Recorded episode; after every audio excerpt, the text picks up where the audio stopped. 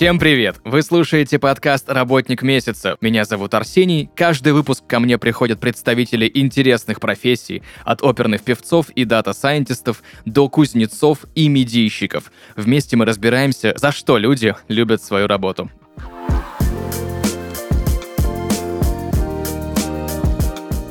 Друзья, и сегодня в подкасте «Работник месяца» Сергей Стерин, основатель школы мотокросса, мультиспортсмен, многократный призер по разнообразным дисциплинам мотоциклетного спорта. Сергей, привет! Приветствую, Арсений. Приветствую всех, кто слушает этот подкаст. Я давно хотел поговорить э, с человеком, который занимается мотокроссом, потому что, честно тебе признаюсь, вот у меня в детстве была такая история, что у нас э, возле дома был э, старый карьер, и там иногда проходили тренировки и соревнования по мотоциклетному спорту, и иногда через наш двор ребята потом проезжали, ну и вот я с детства помню этот, знаешь, великолепный звук, как это все происходит, наклейки на байках, все в одежде, в, шлемах там как-то проносятся, поэтому знаешь, так, детские мечты сбываются, и наконец-таки я могу поговорить более подробно с человеком, который посвятил этому свою жизнь. Расскажи, пожалуйста, как ты решил заниматься мотокроссом вообще? Расскажи про свой путь. Да, не вопрос. Мой путь становления мотокроссмена проходил по похожему сценарию. Все началось с нашей дачной тусовки в Подмосковье. Мы с ребятами катались на мопедах. У нас была большая компания, мы до сих пор все дружим. Это друзья детства. И передаю всей привет нашей тусовке из Старой Рузы. Э, мы гоняли на мопедах. Э, мне это все очень нравилось. У меня был большой парк техники. Я целыми днями крутил гайки. Мы катались э, и развлекались. Потом, правда, в моменте у меня все это сгорело. Я как раз-таки перешел на более стритовые дисциплины. Стал заниматься сноубордом и как раз-таки до профессионального уровня тоже довел свои навыки. В дальнейшем э, также в дачной обстановке уже в Звенигороде передаю привет всей Можинской Тусе и Тусе Cannibal Racing и самое главное Васе Бурцеву, человеку, который дал мне возможность повторно зайти в индустрию, предоставил мне технику и все возможное для занятий и прогресса, после чего, подняв скиллы, все это переросло уже в мою профессиональную деятельность. И сейчас мы являемся основным популяризатором мотоспорта внедорожного в России. Сколько вообще нужно времени, да, чтобы как-то дойти до каких-то призовых э, историй в моторспорте? Ну, я так понимаю, вот я знаю, что автоспорт это одна из самых дорогих историй в спорте, в принципе. Как вообще с мотоспортом происходит? Э, сколько, ну, какие бюджеты, да, и сколько времени нужно, чтобы, ну, вот хоть какие-то результаты показывать? Ну, простым языком, если говорить, э, ну, нормально, на средний плюс история. Нужно мотик прикупить, э, ну, плюс-минус миллион пусть будет. Э, экипировку за 200 тысяч хотя бы. Ну и дальше заниматься. Трасса стоит 1800 в день. На 500 рублей можно заправить мотик, за 500 потом помыть. Ну, еще его отвезти, привезти, отсервисерить, кому-то заплатить. И все вытекающее. Примерно такой порядок цен. Если заниматься на стабильной основе, там, ну, пусть будет три раза в неделю на собственной технике под контролем профессиональные тимы, и имея предрасположенность к спорту, хорошее чувство баланса, хорошие навыки и выносливость, на любительском уровне можно зайти на пьедестал, мне кажется, через год, ну, может, через два. Ну, вот если сейчас, допустим, человек хочет обучиться этому, это понятно, можно прийти в школу, да? Но об этом мы еще более подробно поговорим. А как раньше было, когда школ не было? Когда школ не было, все происходило на энтузиазме. Были как бы люди, которые интересовались с детства, имели возможности и имели ассортимент техники. Ну и вообще раньше было попышнее. То есть, когда я заезжал в индустрию, реально было много гонок. То есть у нас были серии этапов кантри-кросса, вот XSR мод, соревнований, на которых я больше всего провел времени. Буйные есть до сих пор, которые устраивают э, самые лучшие соревнования в дисциплине эндуро-кросс, это езда по бревнам, там, с препятствиями. Саша Каноненко передаю привет. Калужскую область, качественные ивенты делаю до сих пор. Раньше мы сами брали технику, гоняли по соревнованиям, сами себя тренировали и на полном энтузиазме круто проводили время. И все это было еще припрошено отличным времяпрепровождением и коллективными тусовками с насыщенным, ярким экстремальным лайфстилем. Я знаю, что ты мультиспортсмен и всю жизнь посвятил разнообразным спортивным направлениям. В каких дисциплинах мотоциклетного спорта ты становился призером? Давай более подробно про это поговорим. Ну да, мультиспортсмен подразумевается, что я занимался разными видами спорта. Я там и на сноуборде рубился, и там на скейте, и на байке, и на вейксерфе, и на серфе, и драчки, и мотики. Вот мотик меня больше всего зацепило, и я сфокусировался последние годы прям на них капитально. А, такие дисциплины, как кантри-кросс, я показывал хорошие результаты. Там огромное количество количество участников, массив старт, там по 200 человек, сначала бегом до мотоцикла, а потом заезды полтора часа по пересеченной местности вместе с кроссовой трассой и с препятствиями. А, на пьедестал я заезжал по эндуро кроссу, это как раз таки бревна покрышки, препятствия, камни, там небольшой ход, но очень большая выносливость требуется и хорошие результаты по этой дисциплине. Суперкросс — это постоянные прыжки по интересной спортивной трассе, ну, как у нас принято говорить, э, в профессиональном вот, э, мотокроссе э, американском, там мотоцикл чуть ли не больше половины заезда в воздухе находится. То есть это постоянный отрыв от земли. По эндурес тоже соревнованием хороший результат.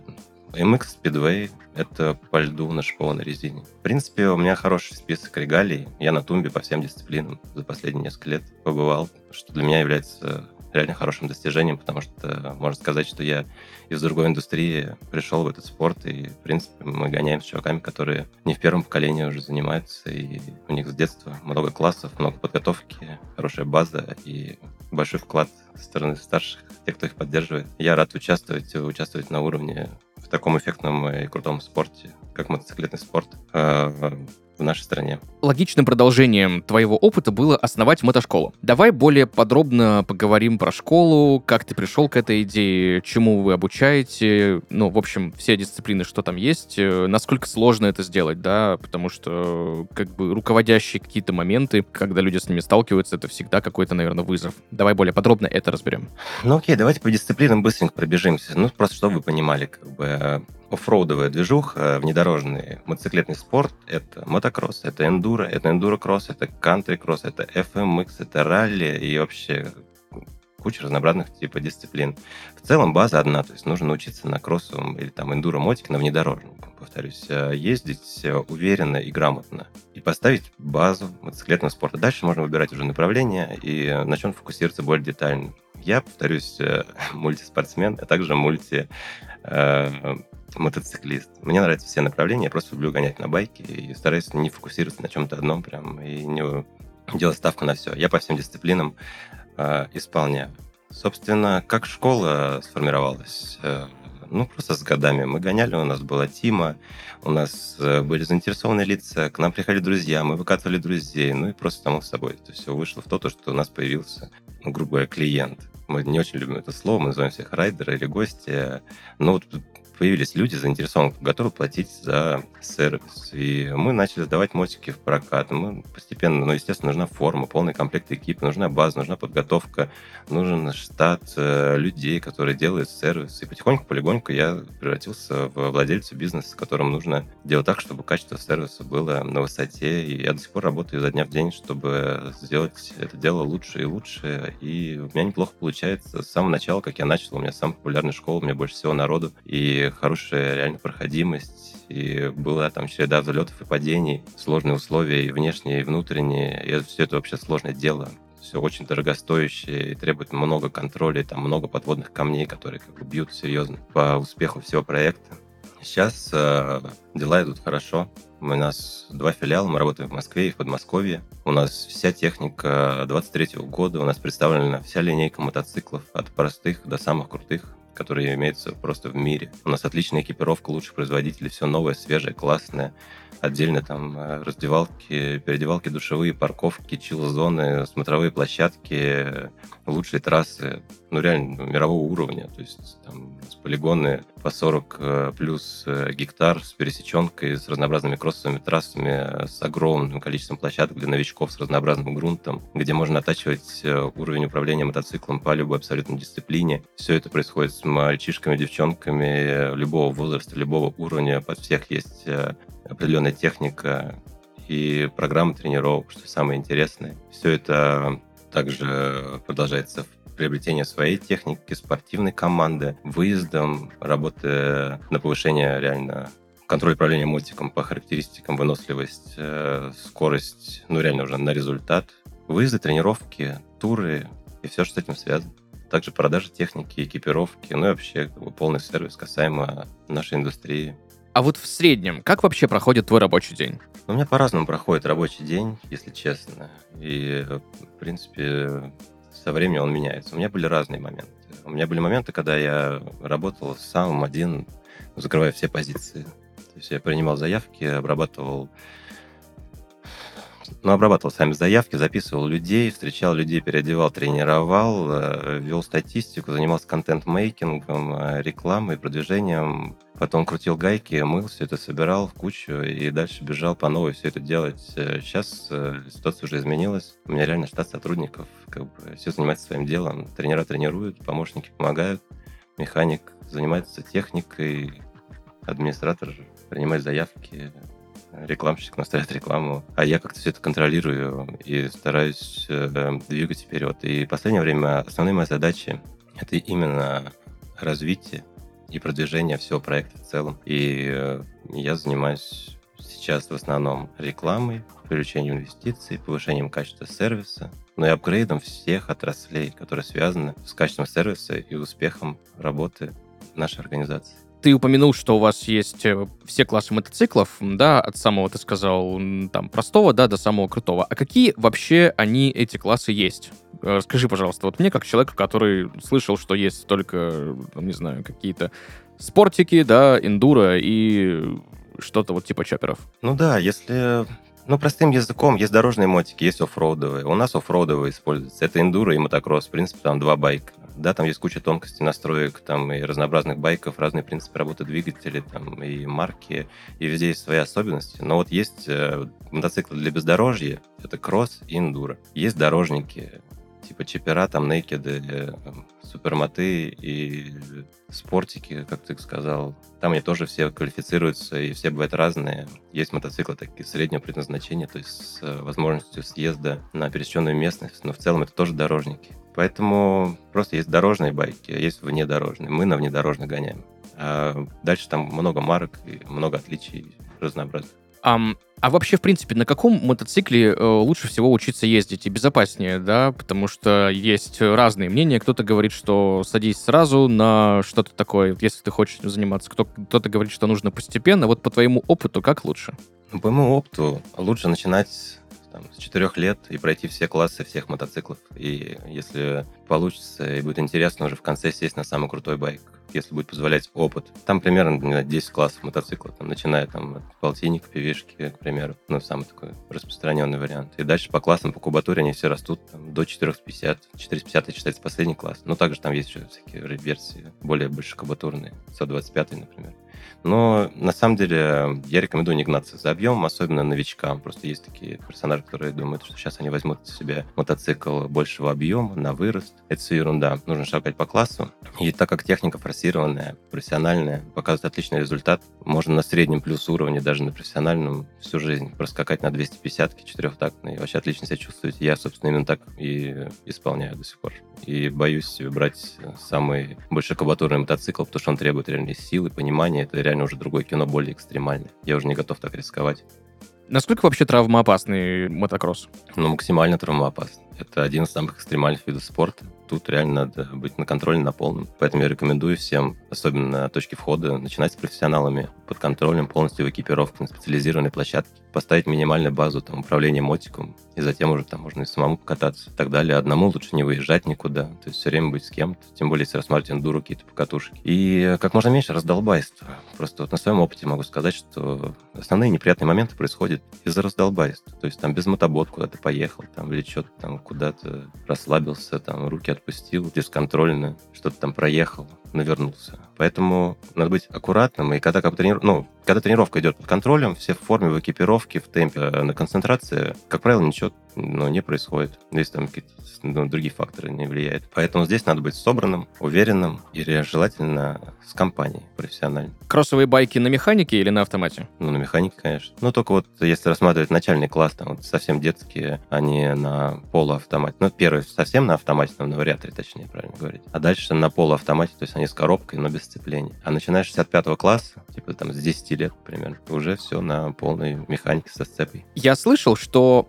если мы говорим про пилотирование байка обычного гражданского, да, то что чем больше байк и тяжелее, тем стабильнее, проще и безопаснее его пилотировать. Это правда, что касается гражданских машин? И работает ли этот же принцип э, с кроссовыми эндуро? Ну, в моем понимании, это неправда. Я не знаю, если там по прямой ехать 200 км в час, наверное, тяжелее, чем каком-нибудь там Харлее или чем-нибудь типа такого. Ну, комфортнее ехать, да, потому что легкий мотоцикл может там большой скоростью разматывает серьезнее. В моем понимании, чем легче мотоцикл, тем он более управляемый. То есть по городу я фигачу на супермото, на SMT 690, к примеру. Это считается не тяжелый мотоцикл, его вот хорошо мне хватает, и он реально отлично рулится. А касаемо эндуро катушек, там, ну, и оффродовых тем, то там чем легче байк, тем лучше. Это стопроцентная информация. А, кстати, вот если брать эксплуатацию по городу, вот ты едешь, допустим, на эндуро-байке по там какой-то пересеченной местности, покатался, и вот на нем можно дальше поехать до дома? Или там нужно покрышки менять, что-то делать? Как вообще это происходит? Ну, как правило, на эндурике э,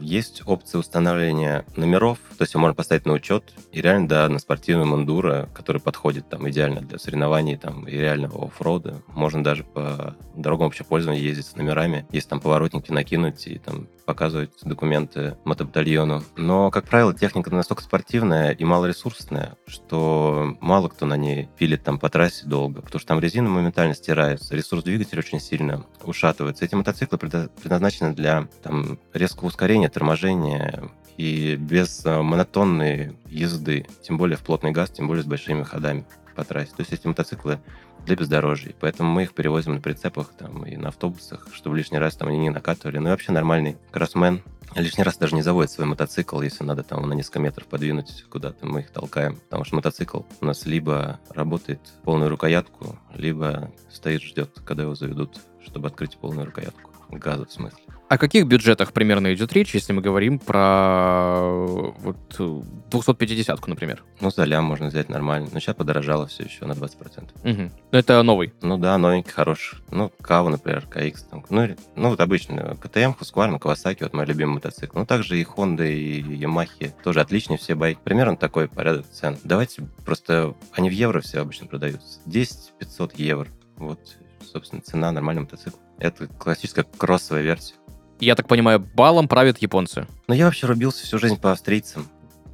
Только последние там пару лет я катаюсь на япошке. Балом правит э, обслуженная, качественная новая техника. И вся она, в принципе, хорошая. Кавы просто в последнее время реально сделали там у них подвески новые, прикольные. Сцепление тоже гидравлическое, они там с кнопочки все заводятся. Кавики, они такие надежные, прям супер. То есть э, КТМ Husqvarna более считается крутые байки на самом деле. Но они такие более прихотливые и быстрее выходят из строя. У них более дорогостоящее обслуживание, но они в целом стоят подороже. А это, мы, сейчас говорим про кроссовую технику. Эндурики стоят еще дороже.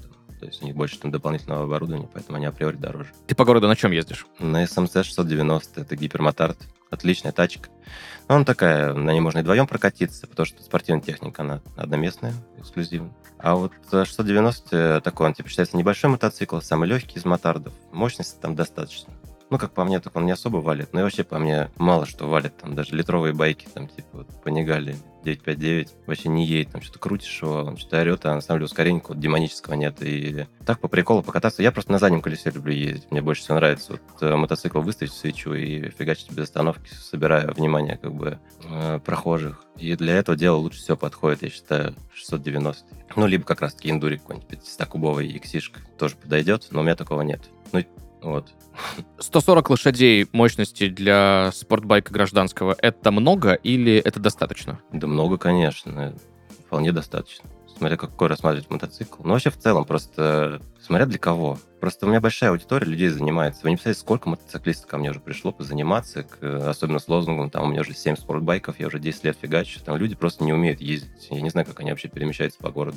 Ну и в целом основное количество мотоциклистов как бы абсолютно не владеют техникой. Я бы рекомендовал всем вообще мотоциклистам пройти хоть базовые какие-то уроки, где угодно, оффроудовые, чтобы почувствовать вообще байк. То есть тренировки по бездорожью, ну, реально повышают уровень управления мотоциклом. И в городе это будет очень полезно.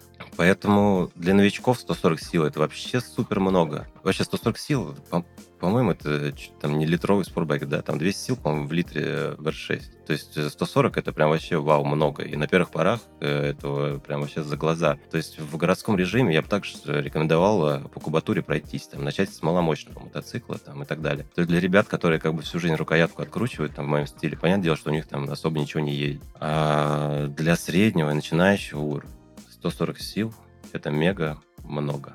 Давай разберем, а, наверное, из каких упражнений, вот хорошо, человек, допустим, приходит э, в школу, говорит, вот мне нужна база. Из чего эта база состоит, э, чему нужно обучиться, да, и какое время примерно это занимает? Ну, каждый случай индивидуальный. То есть некоторые приходят уже там на чем-то ездили, кто-то на велосипеде хорошо гонял, кто-то там на балансе занимался чем-то другим, кто-то там вообще в пенсионерском возрасте там решил первый раз попробовать какой-то вид спорта и выбрал мотокросс, и там совсем как бы отдельное кино. Если в среднем брать, то ну все по базе пробежаться. Нужно как бы рычаги управления чувствовать э, на ура. То есть там не должно вопросов возникать, как там сцепление отпустить, куда поехать, как на мотоцикле остановиться, как сделать это грамотно, там не заглохнуть, не смотреть э, на рычаги, а ехать прямо, то есть просто ну, элементарно по рычагам. Затем по посадке правильно сесть, научиться ускоряться на мотоцикле нормально, оттормаживаться. Как раз для тех, кто в городе ездит, нужно учиться задним тормозом работать, потому что многие вообще даже не знают, что такое существует. Только руками управляют мотоциклом, там, и что-то коробкой там переключают. Поэтому ускорение торможения, прохождение поворотов, езда в стойке, в стойке все то же самое. Разнообразный грунт, езда по нестабильному покрытию все как бы дает скилл, грамотная работа газа, работа позиции, потом уже отрыв от земли потихонечку, там начать летать, потом преодоление препятствий, там хоть бревнышко где-то переехать, все это как бы накатом, накатом, подъемы, спуски. Ну и в целом взять, оседлать дисциплину, чтобы научиться ехать уверенно, стабильно, а затем быстро, а затем еще на сохранение сил, чтобы можно было долго в таком режиме выступать. Затем можно и гоночки попробовать там потихонечку. Ну, хотя, говорят, гонки лучше тренировка. Опять же, на моей практике, я говорю, меня сразу по гонкам запустили. Я еще ездить не умела, мне приходилось там что-то выжимать из себя. Это очень было экстремально, но я быстро реально прокачался за счет этого. Ну и главное, аккуратно ко всему подходить к процессу. То есть реально потихоньку, полигоньку делать то, что говорит тренер, повышать уровень управления мотоциклом по классической программе, в любой нормальной уважающейся школе, которая работает не первый год, плюс-минус э, дают грамотный материал. По крайней мере, те, кто работает в Москве, там, в ближайшем Подмосковье, мы все друг друга знаем. Всем огромный респект. Я уверен, что кому бы не обратился из нашей старинной тусовки кроссовой, кто угодно из мотоциклистов, все могут нормально научить э, ездить. Поэтому всем советую. Всем, кто хочет попробовать, всем, кто хочет э, повысить навыки управления, особенно если есть навыки дорожной техники, попробуйте, это все доступно, это классно. Ну и, конечно же, самые крутые условия у нас. У нас топовая школа, у нас топовая техника, все новое, все классное, лучший трасс, и вообще закачаешься. И поэтому как бы мы считаемся самыми крутыми в этой сфере. enduroschool.ru Ты знаешь, я вот сейчас думаю, анализирую, вспоминаю, что я вообще, в принципе, знаю про мотоспорт. И вот расскажи мне, пожалуйста, если брать мотогонки кольцевые, насколько сильно это вообще э, кардинально отличается по навыкам, да, по умениям от мотокросса? Или можно спокойно из мотокросса перейти в мотогонки в кольцо и обратно? Вообще, повторюсь, мне все нравится. У меня нет опыта прям там кольцевых гонок, нормально. Это прям отдельное кино.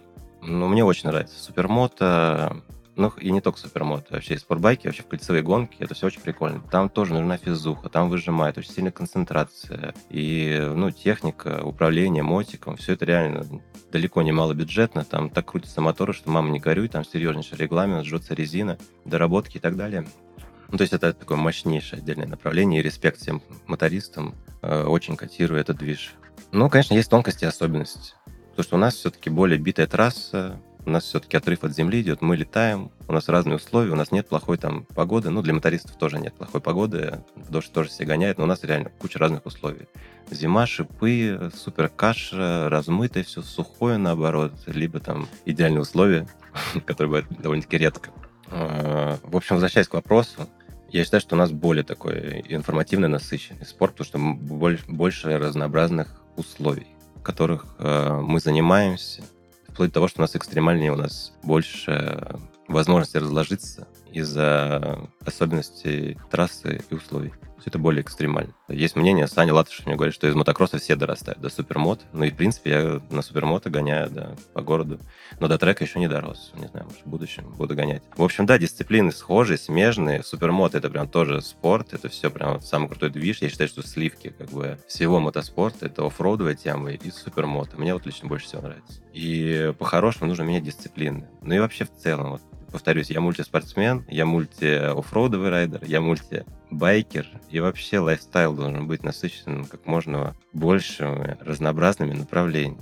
То есть э, не надо фокусироваться на чем-то одном. На одном нужно пробовать как можно больше всего развиваться всячески. И потом выбирать то, что тебе больше всего нравится. Я слышал термин, и мне пытались объяснить, я ничего не понял. Э, Возможно, ты мне поможешь. Что такое контрруление? Ну, контррулежка — это методика прохождения поворот. Ну, просто если прям простым языком, то мотоцикл в одну сторону наклоняешь, а руль в другую, а он все равно поворачивает туда, куда ты его наклоняешь. Это вот можно к езде в заносе отнести запросто. Ты представляешь, вот ты боком едешь на тачке даже, и машина как бы влево поворачивает, а руль выкручен вправо колес. Вот это тоже контрруление. То же самое и на дорожном мотике, но без заноса только, но все равно, типа, руль подкручиваешь в другую сторону, получается. Что самое сложное в твоей деятельности для тебя? Но в моей деятельности, наверное, самый сложный внешний фактор, потому что, ну, реально куча сложных моментов касаемо ведения всего проекта. Бывают такие факторы внешние, на которые как, ты не можешь повлиять. И все встает в клином просто, и приходится опять по кирпичику все это собирать. Таких у меня было историй много за историю существования моего дела. Я думаю, большинство бизнесменов меня поймут, о чем я сейчас говорю. Ну, а так, конечно, сложно собрать все это воедино, выйти на такой уровень, чтобы реально было качественно и классно, выйти из операционки, так, чтобы не надо было отвечать по всем вопросам и быть как бы онлайн 24 на 7, и сделать из этого реально хорошую рабочую бизнес-структуру, где все четко и классно, остается только развивать и пожимать плоды и радоваться успешному прогрессу всего мероприятия. Знаешь, я когда зашел на сайт э, твоей школы, я там заметил одну очень интересную фразу «365 дней мы оттачиваем мастерство». От моих знакомых байкеров я знаю, что у нас есть сезонность, да, в покатушках, в принципе, по тому, как байк можно использовать. Как вообще происходит обучение зимой? Насколько это сложнее? Ну и какие там есть дополнительные нюансы? Ну да, мы работаем 365 дней в году. У нас нет межсезонья, у нас круглогодично, у нас нет плохой погоды. В настоящем спорте, чем хуже погода, тем лучше. Чем сложнее тренировка, тем лучше тренировка. В настоящем true enduro не бывает плохих условий. Э, ничто не отменит тренировку.